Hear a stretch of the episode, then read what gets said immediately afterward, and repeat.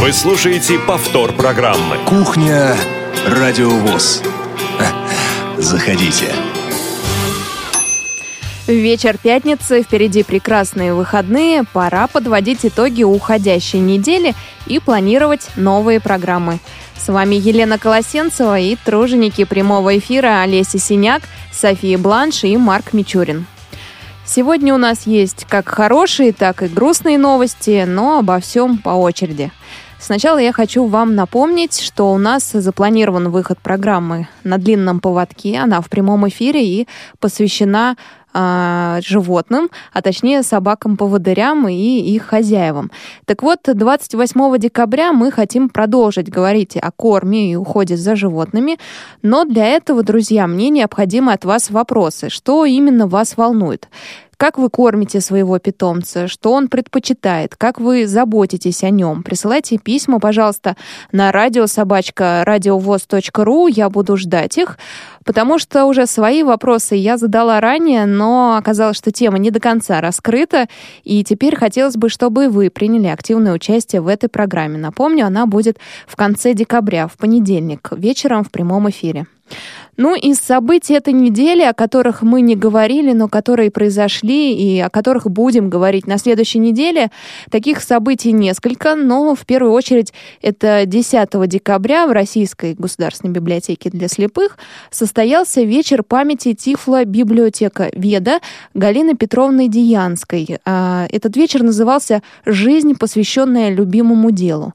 Галина Петровна, кандидат, затем доктор педагогических наук с 86 по 99 год была заместителем директора по научной работе в РГБС, и в круг ее научных интересов входили вопросы реализации прав людей с ограниченными возможностями здоровья. Так вот, э, друзья, про этот вечер нам расскажут э, студенты МПГУ, э, которые на нас, так сказать, работают, проходят у нас практику. Они были на вечере в РГБС и пришлют нам в скором времени актуальный репортаж оттуда, который обязательно выйдет на следующей неделе. И второе событие — это программа проекта «Диалог в темноте». Она проводилась сегодня специально для чиновников. А, дело в том, что а, «Диалог в темноте» — это легендарная международная организация, совместно с партией «Справедливая Россия» провела акцию. А, сегодня эта акция проходила в Геологическом музее. Два с половиной часа депутаты Государственной Думы, представители государственных структур и средств массовой информации, общественные деятели в абсолютной темноте под руководством профессиональных незрячих тренеров выполняли различного рода задачи. И программа мероприятия «Диалога в темноте», но это стандарта, стандартно вы наверняка уже знакомы с этой программой по э, эфиру «Радио ВОЗ». Мы о ней рассказывали. Она состоит из двух модулей, так называемых.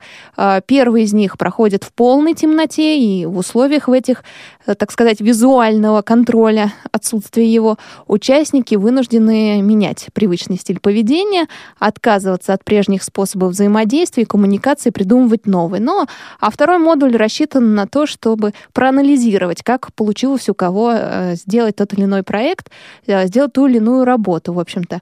Вот э, государственных чиновников Государственной Думы, депутатов пригласили э, в темноту, что из этого вышло. Кстати, они там были вместе с журналистами. Что из этого вышло, тоже у нас в актуальном репортаже будет, я надеюсь, в конце следующей недели. Опять же, готовили этот репортаж, будут готовить студенты МПГУ, которые для нас работают. Так, ну и еще одно очень важное событие, оно произойдет э, на следующей неделе, а точнее произойдет в четверг, 17 декабря. Культурно-спортивный реабилитационный центр отмечает у нас юбилей, друзья. 45 лет КСРК. Это для нашего учреждения достаточно большая дата. Так что мы принимаем поздравления. Можете их присылать и на почту радио, радиособачка, радиовоз.ру. Мы обязательно посвятим этой теме одну из программ на Радио ВОЗ. Скорее всего, это будет кухня. И зачитаем ваши письма, ваши поздравления в адрес генерального директора и других начальников отделов Ну, а по этому случаю, по случаю юбилея, в здании КСРК по адресу Кусинин, 19А, 17 декабря будет э, проведено центральное правление Всероссийского общества слепых, и мы будем делать прямую трансляцию этого правления. Оно начнется в 10.15 и закончится примерно в 2 часа дня. Так что подключайтесь и обязательно слушайте эфир в четверг утром. Ну, друзья, на этом события, наверное, да, а, заканчиваются, о которых я хотела сказать. Главное событие — это наша победа на конкурсе интеграции. О нем я скажу чуть позже. Ну а сейчас мы слушаем очень интересную композицию в исполнении российской группы, но с французскими корнями, с французским акцентом. Называется это группа Китуа. Слушаем ее, о ней я расскажу чуть-чуть позже.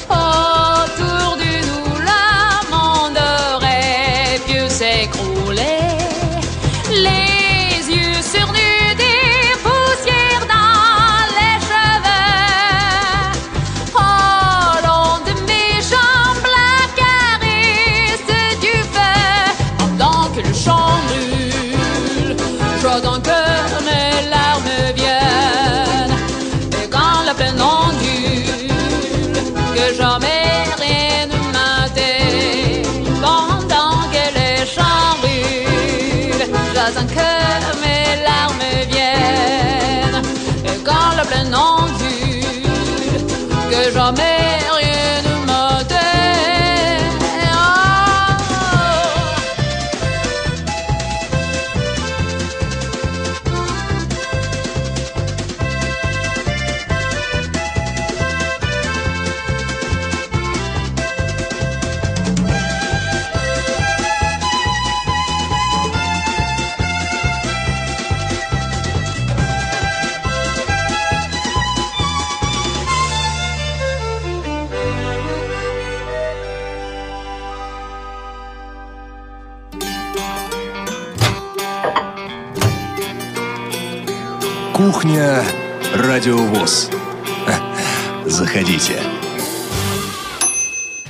нас есть традиция в кухне Радиовоз. Я частенько говорю о том, куда бы хорошо э, было сходить э, в выходные ближайшие, на какие мероприятия. Чаще всего я это говорю в конце программы, но сегодня скажу вот так вот, в серединке можно сказать. Вы только что послушали э, группу Китуа, это трио российские девчонки, которые поют на французском языке. Если кому-то понравилась их музыка, то зову посетить э, их э, мини-концерт, который будет в эту субботу, 12 декабря в 23.30 в кафе Imagine в Москве. Так что приходите, вход свободный. Ну, там придется, наверное, раз это кафе, заказать столик, выпить пару чашечек кофе, чтобы послушать этих девушек.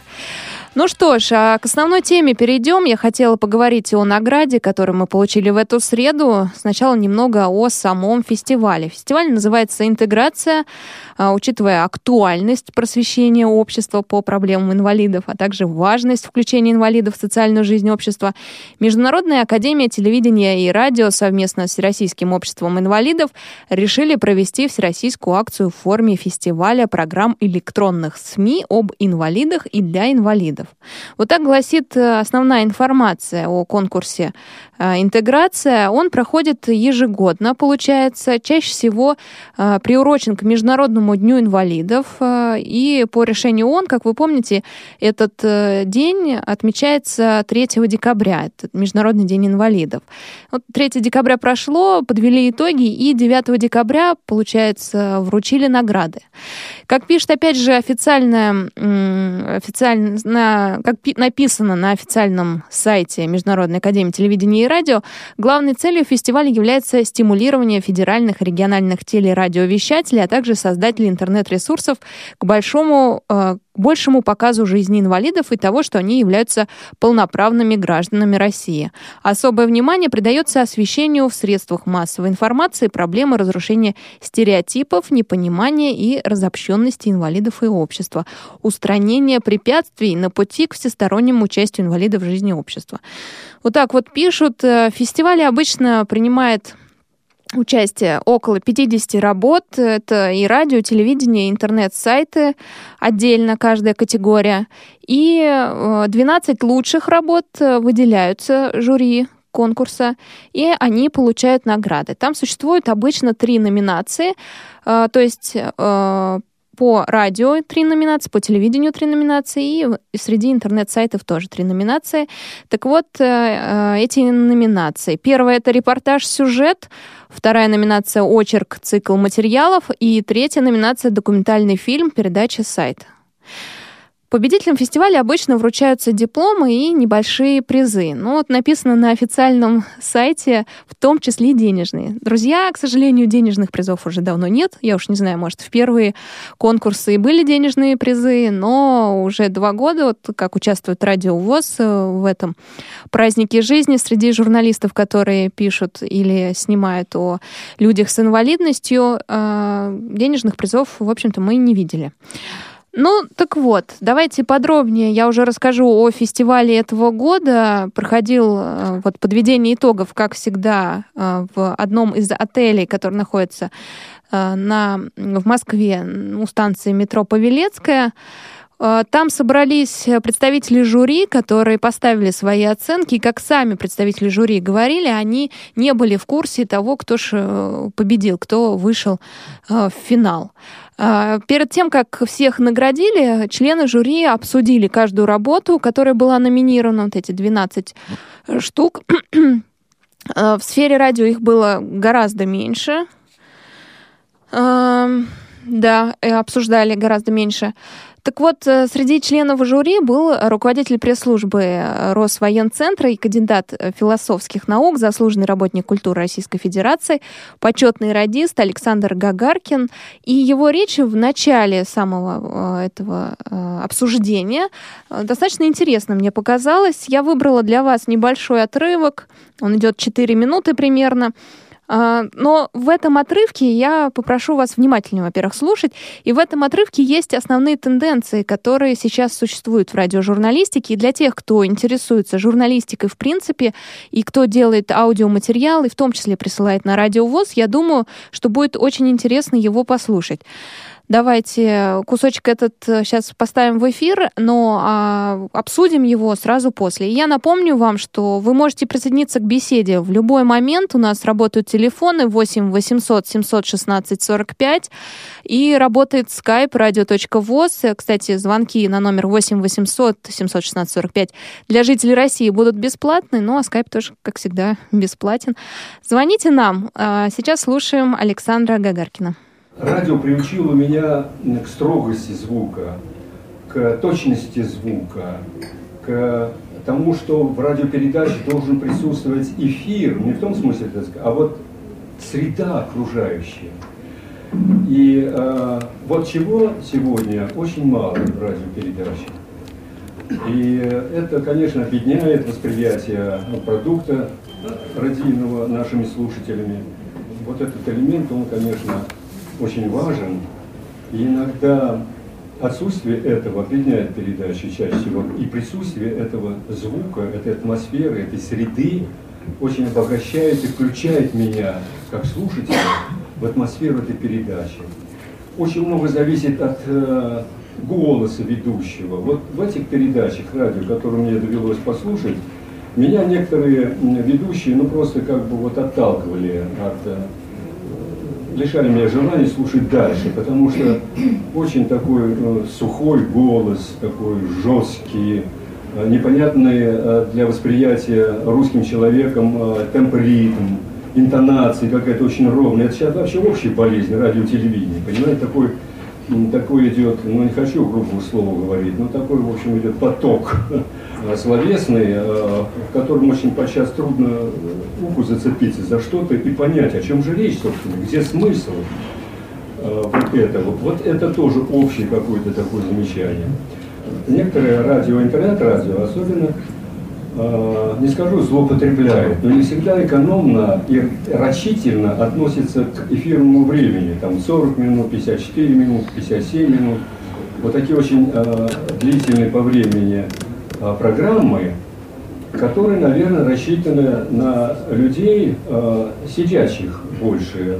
И в домашних условиях, я имею в виду тех людей, которые вот где-то лишены возможности активный образ жизни вести вне пределов дома – вот, наверное, это интересно. И даже, ну, и даже для этих людей, а, которые слушают эти очень длительные по времени а, передачи, мы их немножечко, так сказать, мне так, в моем представлении, мы их обижаем немножечко, потому что такая линейная информация, без развития, понимаете, это утомляет слушателя.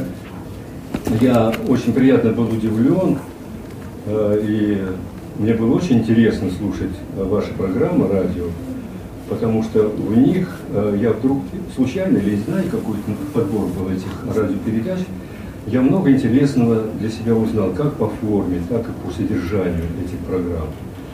Например, меня очень удивило, порадовало, и э, я не буду конкретно называть, потому что награды будут, я даже не знаю, кого там окончательно, какие места, вот. Э, но меня, например, поразили программы, и особенно одна из них, где мама пожертвовала э, такое самопожертвование ради э, ребенка, посвятила ему всю свою жизнь, пытаясь пробиться в этих дебрях сегодняшнего, так сказать, быта, консерватизма, администрирования, косности, невежества, равнодушия – пробиться все-таки с ребенком, чтобы поставить его на ноги, чтобы э, он был социализирован, чтобы он был интегрирован, как мы говорим, в эту нашу непростую социальную среду. Это замечательно совершенно. И некоторые программы, передачи меня э, обрадовали очень и обогатили э, вот э, разнообразием форм привлечения Э, людей с ограниченной возможностью, будь то слепой или глухой, или, э, так сказать, неподвижный, ну, мягче скажем, извините, что я так грубо, с потерей частичной слуха или полностью потери слуха, с потерей частичной или полностью зрения, с потерей двигательной системы. Ну вот такие, оказывается, в стране есть мероприятия, в которых эти люди как бы ограничена возможность, участвует, ну, и, и, и воспринимает эту среду, будь то там велосипедные, так сказать, пробежки по городу Казани, будь там, допустим, кинофильм э, э, для слабослышащих, будь, допустим, там э, модель, моделирование для невидящих тоже и так далее.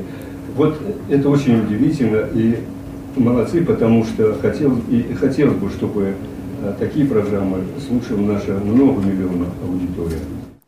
Давайте разберем по полочкам, о чем говорил Александр Гагаркин. Но в первую очередь он сказал о том, что программы должны быть короче. Действительно, те программы, которые мы слышали, они длятся от 10 до даже не буду говорить, скольких минут, до 50-40 минут. И по его мнению сейчас у нас присутствует клиповое мышление, да, мы все нажимаем быстро кнопочку, нам нужна быстрая информация, поэтому он призывает сокращать Э, хронометраж программ, да, в том числе репортажей. Репортаж, например, на радио ВОЗ у нас 10-15 минут. Э, предлагаю, да, сократить их, я с этим согласна. Все-таки делать э, традиционный, да, не за 5 минут эти репортажи. Александр также сказал о программе, которая ему запомнилась. Программа — это «Беседа с мамой». Имеется в виду программа, которую на фестивале предоставила радио «Рансис». Это одна из самых интересных, на мой мой взгляд, была беседа, которую мы слушали на фестивале, которую обсуждали. А, была она представлена в номинации «Очерк», и диплом фестиваля получили ее авторы. А, называется беседа, сейчас а, я вам скажу, как. В цикле «Зрячее сердце» это беседа с Юлией Кремневой. Беседу я вам советую послушать, тем более на радио «Рансис» теперь есть подкасты, вы можете в любое время послушать программу. Теперь это очень удобно сделать. В любом случае, кто не знает радио Рансис, хотя я сомневаюсь, что наши слушатели не знают, а, легко найти.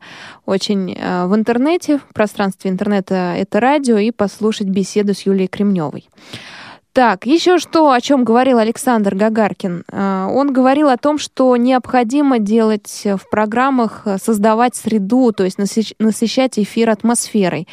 Именно поэтому запоминаются репортажи, которые записаны вживую на событии, когда передаются эмоции, когда это все э, а, делается для того, чтобы человек, который слушает радио, думал, что он сейчас находится там э, вместе с корреспондентом именно на соревновании, на велопробеге, на фестивале, в, кон в концертном зале и так далее. И, конечно, этого в последнее время не хватает. И когда мы делаем записи в студию, в студии это всегда слышно. И Конечно, те работы, которые э, делались не в студии, э, за стенками, да, на улице, во время каких-то событий, они больше нравились жюри. Ну, с этим я соглашусь. Как раз такие у нас были работы. Мы представили несколько программ, в том числе цикл из регионов, который вы тоже слушаете. Он выходит у нас в среду и в пятницу.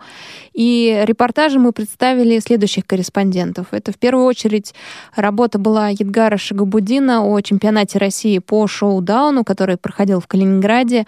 Это был репортаж, замечательный просто репортаж, к сожалению, вот автор его не часто присылает нам работы, но одна из немногих, которая была прислана, это о показе фильма «Бетховен» с тифлокомментарием. Я имею в виду автора Зою Полякову, которая живет во Владивостоке.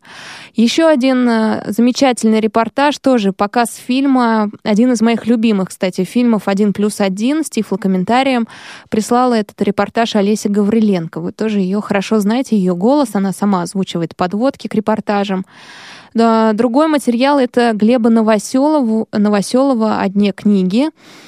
А, и его вы тоже хорошо знаете, а также Георгия Потапова. Кстати, Георгия Потапова вместе с Олесей Гавриленко мы два раза, можно сказать, отправили жюри два материала. Это а, еще их совместный проект о шестом молодежном форуме Республики Татарстан. А отдельная работа Георгия Потапова о велоночи, именно эту работу, видите, запомнил Александр Гагаркин. О ней он говорил, что там присутствуешь, как будто действительно едешь на велосипеде, узнаешь Казань лучше. И еще одну работу, это Александра Гусева мы представили о показе мод в Санкт-Петербурге. Кусочек из этой работы мы поставили во время обсуждения. Именно, так сказать, на ней Э, делали пробы. То есть э, все, кто пришел на обсуждение, говорили, когда характеризовали наши работы именно по этой программе. Еще один материал, последний, да, из этого цикла, который был представлен на фестивале, это репортаж Валентины и Вячеслава Царегородцевых из Нижнего Новгорода. Он называется «С компьютером на «ты». Тоже очень хорошая работа. И мы рассчитывали на то, что когда мы отдадим все вот эти восемь репортажей, то выберут один — за нас, так сказать. Потому что мы не могли э, выбрать сами, мы решили всех отправить туда на фестиваль, все работы. Но они, э, члены жюри, собрали их. И вот так вот получилось, что э, номинирован был весь цикл из регионов.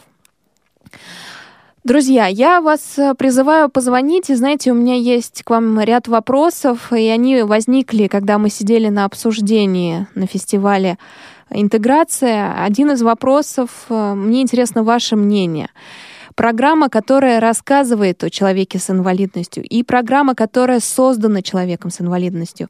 Можно ли их ставить э, на одну ступень, в один ряд, да, делать конкурс и тех, и тех программ вместе? То есть получается, что жюри выбирает программы о людях с инвалидностью, которые делали люди без инвалидности, то есть они только познакомились с этой темой, только ее стали раскрывать. И рядышком программы, которые рассказывают совершенно о разном, разном, но которые созданы людьми с инвалидностью, а, соответственно, люди очень сильно погружены в эту тему, и они ну, до самого дна доходят, зачерпывают.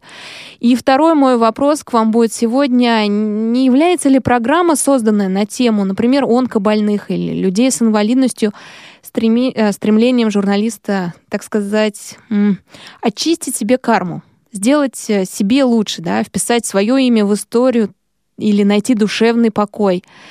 Дело в том, что на эту мысль меня навело обсуждение радиопрограмм, кроме э, нескольких слов в самом начале о качестве программ, э, мы перешли к обсуждению проблем и актуальности тем. И то есть люди, которые создавали программы про инвалидов, начали рассказывать о программах, э, о проектах, о которых они говорили в своих материалах. То есть не о самом материале, не о радиопроекте, а, например, о том, э, как люди с инвалидностью борются со своими проблемами, сколько денег собрали и так далее. То есть получается, что конкурс э, не радиоработа, а конкурс, получается, проектов, связанных с, инва... с темой инвалидов. И поэтому у меня возник вопрос, а не делаем ли мы программы, журналисты, я имею в виду, для себя?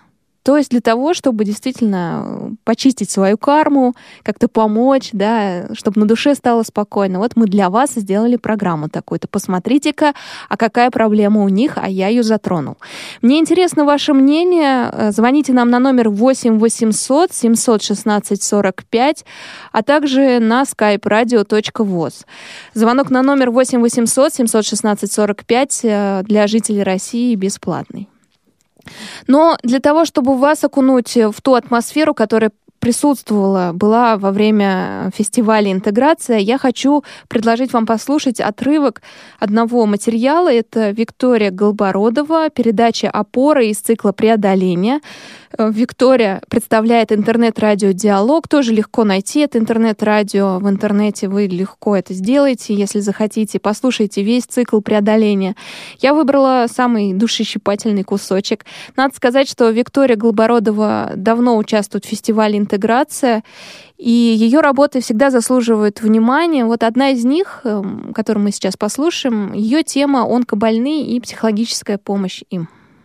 О необходимости психологической поддержки онкобольных у нас говорят достаточно давно, особенно после трагичных случаев самоубийств онкобольных при неполучении необходимого лекарства и обезболивающего. За рубежом сопровождение психолога сегодня является обязательной составляющей лечения онкобольного, ведь стресс, в котором находятся такие пациенты, серьезно влияет на сам прогноз лечения. По той же причине у раковых больных многократно возрастают суицидальные наклонности. Шведские ученые выяснили, что диагноз рак у молодых людей увеличивает риск суицида на 60%. У 50% онкобольных развиваются депрессии. У 60% – постстрессовой реакции на диагноз. В нашем обществе профессия онкопсихолог появилась совсем недавно и маленькими шажками начинает развиваться, преодолевая недоверие самих онкологов, неверие пациентов, отсутствие отечественного опыта в этом направлении психотерапии. А ведь еще более двух тысяч лет назад люди обратили внимание на связь рака с эмоциональным состоянием человека – во втором веке нашей эры римский врач Гален утверждал, что жизнерадостные женщины реже заболевают раком, чем унылые и несчастные. А в 1701 году английский врач Гендрон в трактате, посвященном природе и причинам рака, четко указывал на его взаимосвязь с жизненными трагедиями, вызывающими сильные неприятности и горе. Датский психотерапевт Йорн Бекман, долгое время занимающийся психологической реабилитацией раковых больных, считает, что определенные черты характера способствуют этому заболеванию. Это негативное отношение к себе и окружающим, упрямство, разочарование и подозрительность, злопамятность и неспособность прощать, чувство вины и самобичевания, обидчивость, озабоченность и неуверенность, нестабильность и агрессивность, возбудимость и нервозность, привычка к нерациональному питанию.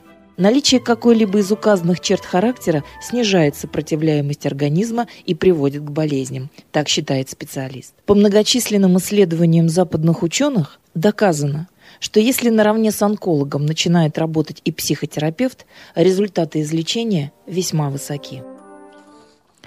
Но э, я задала вопрос э, перед тем, как мы стали слушать этот отрывочек э, Виктории Голбородовой из передачи «Опора» о том, для чего журналист делает программы о людях с инвалидностью или, например, на тему онкобольных. Но вот что касается Виктории, то это, конечно, она подняла тему не из-за того, что для того, чтобы поставить плюсик, сделать доброе дело, выполнить задание. Действительно, проблема затронула ее лично, и это чувствуется в программе. А чувствуется ли это в остальных? Э, программах, в том числе на Радио ВОЗ. Друзья, я вас прошу делиться мнением. Для чего журналисты э, поднимают эти темы? Для себя или действительно для людей, о которых идет речь? И сто, можно ли сравнивать программы, которые созданы людьми с инвалидностью, с программами, которые создают э, обычные журналисты, просто немного погружаясь в эту тему. Э, звоните нам на номер 8 800 716 45 на skype radio.voz. Во время обсуждения на фестивале «Интеграция» присутствовал один интересный человек, это Владимир Таллер, он член Академии российского телевидения, академик Российской академии радио, член правления Национальной ассоциации телерадиовещателей, член Союза журналистов России, член жюри Национальной премии «Радиомания». И он тоже высказался на тему общих тенденций в радиожурналистике. И в его речи тоже есть какие-то моменты, которые стоит послушать тем, кто в этой теме крутится, вертится, кто занимается радиожурналистикой. И я предлагаю послушать, э, ну, он достаточно долго говорит, пять минут, но вещи очень важны. Поэтому слушаем, комментирую после. Мы говорим об интернет-радио, но тогда давайте просто определим, а что такое интернет-радио или радио вообще. Знаете, только что э, завершилась э, конференция Российской Академии Радио в конце ноября. Мы впервые, наверное, столкнулись с тем, что начало меняться понимание того, что такое радио. Если радио до сих пор считало, что это некое программируемое стриминг вещание, эфирное в первую очередь, впоследствии уже выходящие в интернете, сегодня об этом приходится спорить, потому что появились э, большие порталы, которые тоже претендуют на такого рода вещание, но не относятся в нашем стандартном понимании к радио. Поэтому здесь сегодня стоит говорить о том, что мы, наверное, создаем некий контент, который в той или иной степени должен удовлетворять некоторым целям и задачам. Задача первая, очевидно абсолютно. А, помогать и интегрировать людей, э, скажем так, отличающихся по каким-то своим способностям. Ну, то, что сегодня говорили, давайте не будем кривить душой, называть их инвалидами или людьми с ограниченными возможностями, для того, чтобы они чувствовали себя более социально защищенными, более интегрированными в наше общество и не испытывали э, неудобств или минимизировали их. С другой стороны, возникает вопрос, который касается, в принципе, людей э, здоровых, которые должны обеспечивать такие условия существования жизни людям с ограниченными возможностями. Знаете, э, пришлось достаточно много материалов посмотреть в преддверии сегодняшнего нашего мероприятия э, и столкнулся с интересной вещью. Наверное, вы тоже в курсе этой тематики, когда совершенно огромные средства порой в отдельных регионах вкладываются в то, чтобы решить проблемы людей с ограниченными возможностями, но совершенно не приносит результата, как правило, потому что из-за каких-то мелочей или каких-то недодуманных моментов, э, ну, скорее, выбрасыванием на ветер денег, э, можно это назвать. Приведу один пример, э, с которым столкнулся, который меня поразил. А, деньги были выделены на то, чтобы сделать всевозможные облегченные пути доступа к поликлиникам, больницам, э, местам общественного пользования, магазинам в одном из районов, но не учли одной простой вещи, что все дома в этом э, районе были построены со стандартными лифтами и стандартными лестницами, где в принципе никто не может поселиться из людей с ограниченными возможностями. Маленький пример, несколько в сторону отходящего от темы разговора о радио, говорит о том, что радио в данном случае должно иметь целевую аудиторию, давайте говорить откровенно, да? Любое масс-медиа в первую очередь говорит о целевой аудитории. Так вот, э, целевая аудитория делится на несколько типов у нас здесь. Целевая аудитория людей э, с ограниченными возможностями или инвалидов для их социальной реабилитации, интеграции, как хотите называйте, в общем, для того, чтобы они э, чувствовали себя полноправными членами общества. Для людей, которые столкнулись с этим, как в этой программе с онкозаболеванием, здесь тоже есть ряд стадий, но тем не менее мы о них говорим в какой-то стадии как о людях, еще не уверенных в своем диагнозе, а впоследствии, в принципе, как о людях тоже с некими заболеваниями. А вторая целевая аудитория, наверное, гораздо более многочисленная. Мы знаем, что сегодня это 85%, слава богу, да, людей здоровых в определенном плане. И они э, по долгу службы, по человеческим своим качествам, по, в принципе, нравственным своим началам, так или иначе, э, ближе или дальше находятся в обществе людей с ограниченными возможностями, и кто-то из них по долгу службы обязан решать их проблемы.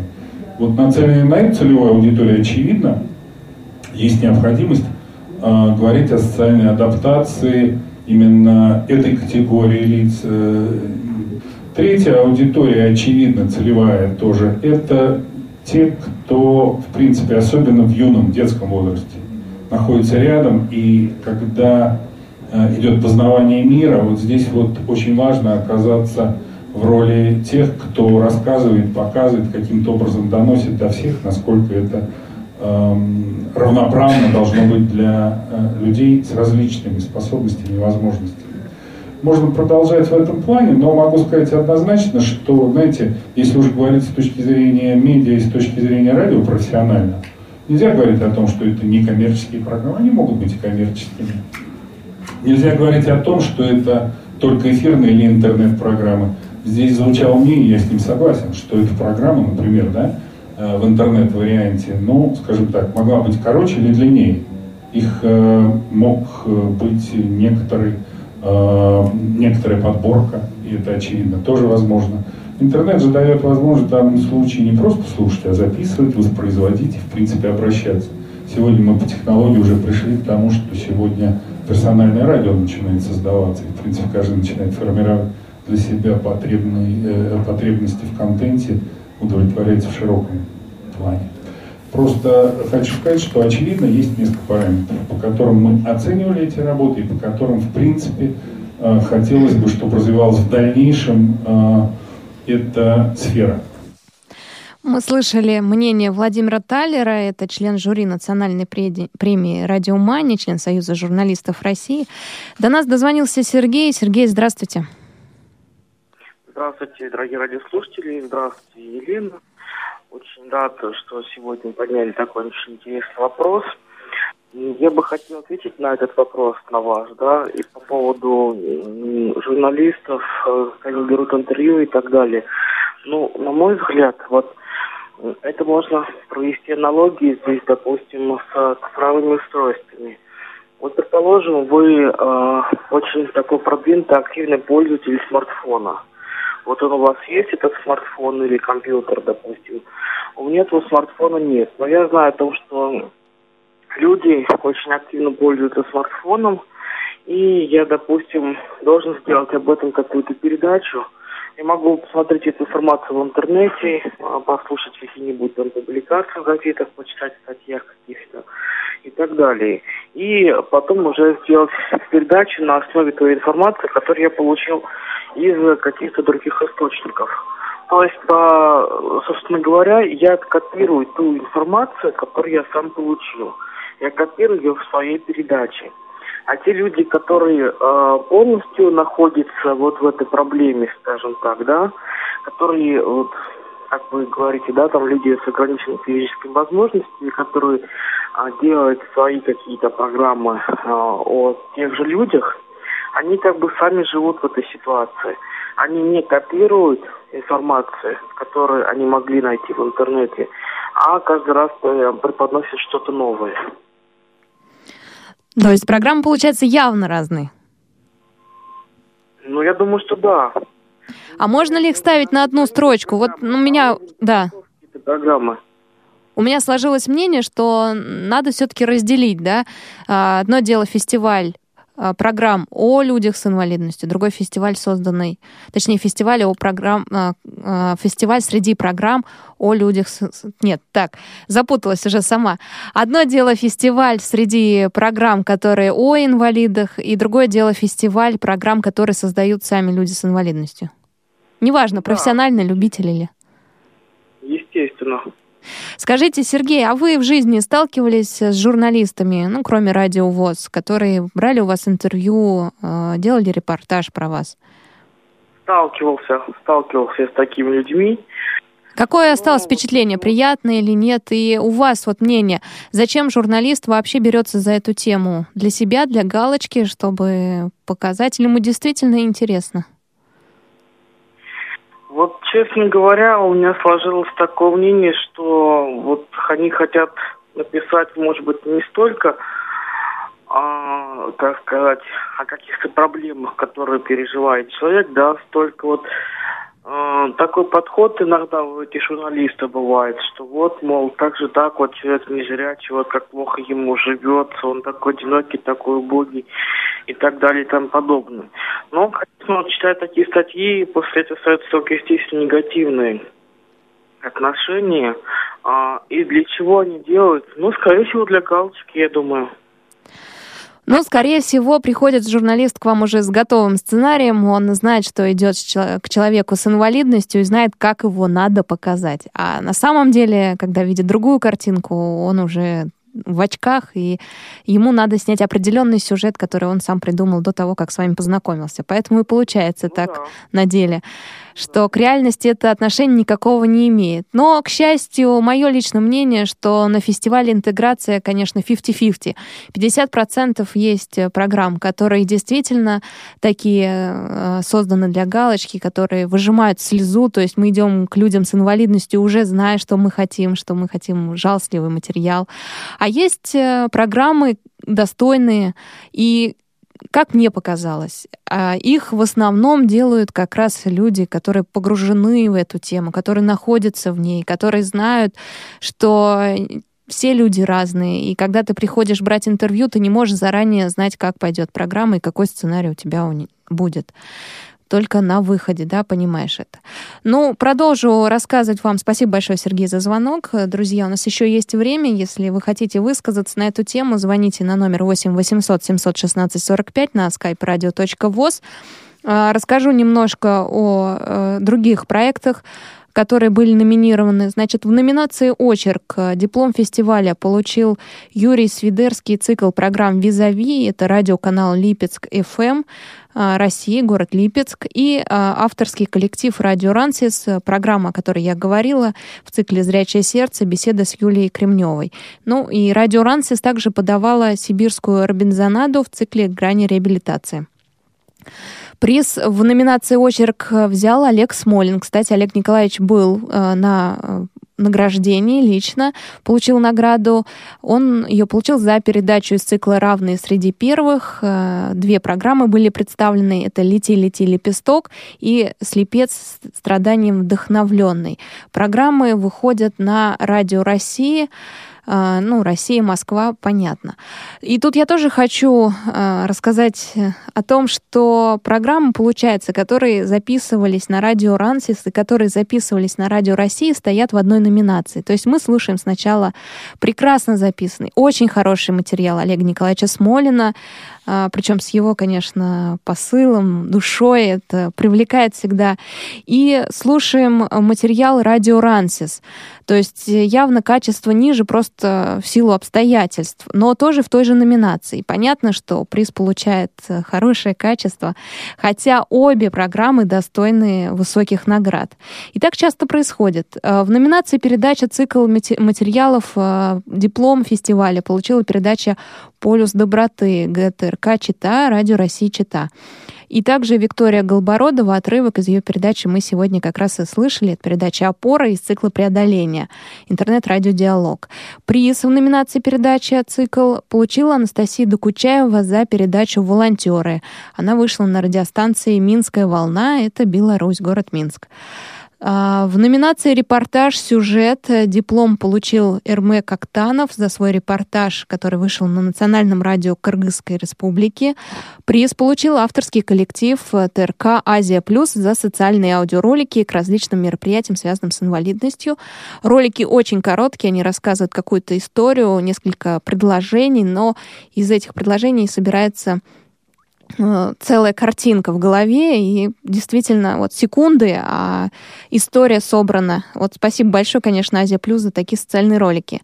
Ну и Гран-при получил авторский коллектив «Радио ВОЗ», как я сказала, интернет-радиостанция Всероссийского общества слепых за цикл передач из городов России Владивосток, Калининград, Чебоксары, Омск, Казань, Санкт-Петербург, Нижний Новгород и еще раз Казань. Так, друзья, ну что ж, э, я хочу вам дать послушать отрывок. Опять Владимир Талер.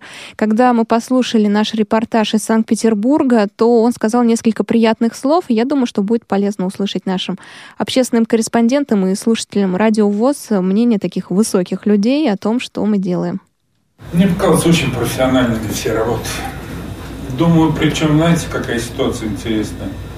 Тут наблюдается именно такой сетевой подход, когда со многих регионов, да, и, соответственно, а, понятно, что разные коллективы делают, но изначально достаточно высоко поднята профессиональная планка.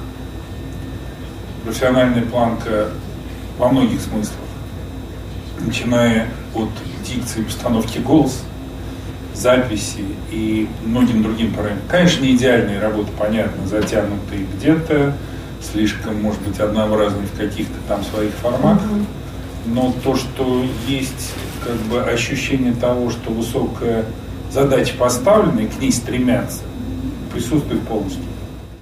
Друзья, общественные корреспонденты Радиоса, это в ваших работах. Вы должны гордиться своими программами. А, мы сейчас идем на музыкальную паузу. Прекрасный коллектив, который работает в Минске, выступает, кстати, в переходах а, Минского метро. А, если будете там, то, может быть, и встретите их. Называется команда Jason and Cadillac. Послушаем их мелодию веселую, а потом я вернусь к вам и расскажу о программах, которые выйдут, выйдут на следующей неделе. Вы слушаете повтор программы.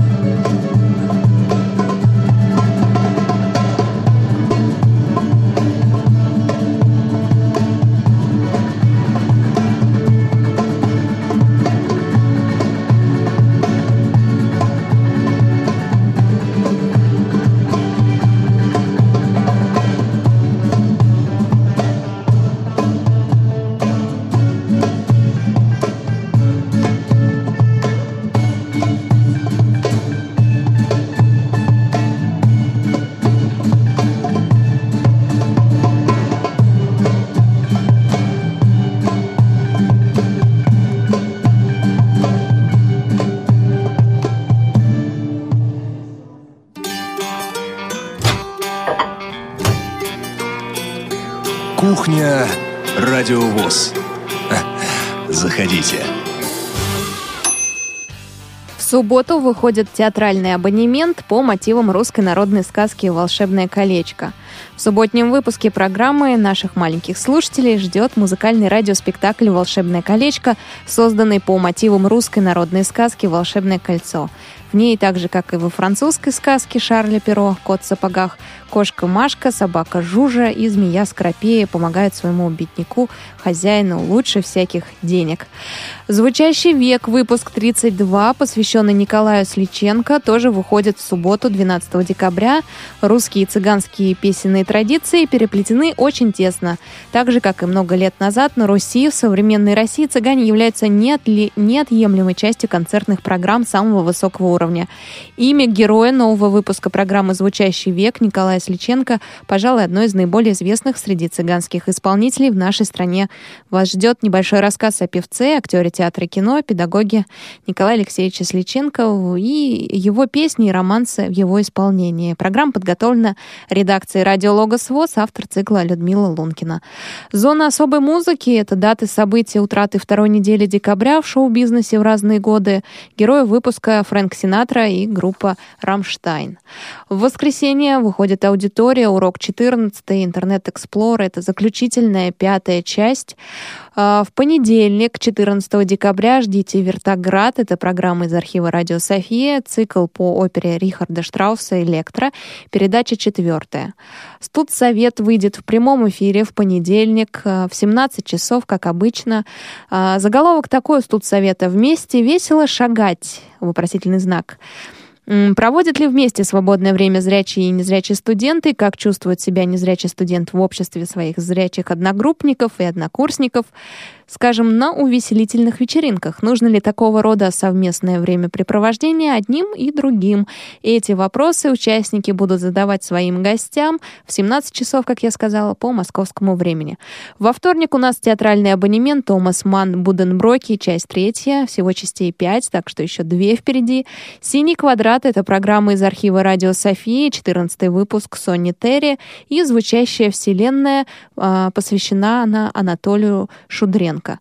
Среда у нас 16 декабря. Ходаки. Это последняя программа из цикла про Северный Кавказ. Будем говорить о Северной Осетии. В среду выходит Тифло-час, как всегда, вечером в прямом эфире в 17 часов. В среду же аудиокнига Василия Шукшин «Я пришел дать вам волю» читает Михаил Ульянов. Это вторая часть. И из региона в среду выйдет «Поговорим о КВН», который прошел в Перми. В четверг, 17 декабря, профи-шоу в 17 часов, как обычно. Театральный абонемент «Увойнич», Джек Реймонд, часть вторая. Русская органавтика, программа из архива «Радио Софии», 14 выпуск, творчество Евгения Димера. Предметный разговор, приглашен Артем Каменщиков, сотрудник сотрудник музея из Казани, беседует Ирина Зарубина. Внимание, друзья, в этот день, четверг, с 10 до 2 часов будет прямая трансляция Центрального управления Всероссийского общества слепых, о чем я говорила. Подключайтесь и услышите мнение, голоса президента ВОЗ, вице-президентов и председателей региональных организаций. В пятницу утром скажите, пожалуйста, как обычно, с 11 до 12 и вечером с 4 до 5 в прямом эфире «Кухня. Радио ВОЗ». И из регионов Мария Шалинцева прислала нам э, материал о спектакле-мюзикле «Царевна Несмеянна». Мария работает и живет в Челябинске, именно там и прошел этот спектакль. Ну, друзья, и время пришло о грустном поговорить под конец программы. У нас осталось еще одно известие, которое, наверное, затронет многих слушателей, потому что имя этого человека, его творчество, его работы вы, друзья, многие хорошо знаете. Дело в том, что ушел из жизни Стик Хедлунд, известный в мировом сообществе незрячий и слабовидящих людей человек, один из первых профессиональных звукорежиссеров среди незрячих, музыкант, общественный деятель Швеции, прекрасный муж — Примите наши соболезнования и Натальи, и все родные и близкие Стига в памяти о человеке, подарившем эфиру Радио ВОЗ несколько своих композиций, и так аккуратно и бережно относящемуся к звуку в память о Стиге Хедлунде прозвучит композиция в его исполнении. Я с вами прощаюсь, встретимся в среду в программе «Ходоки». У микрофона была Елена Колосенцева. До свидания. Вы слушаете повтор программы.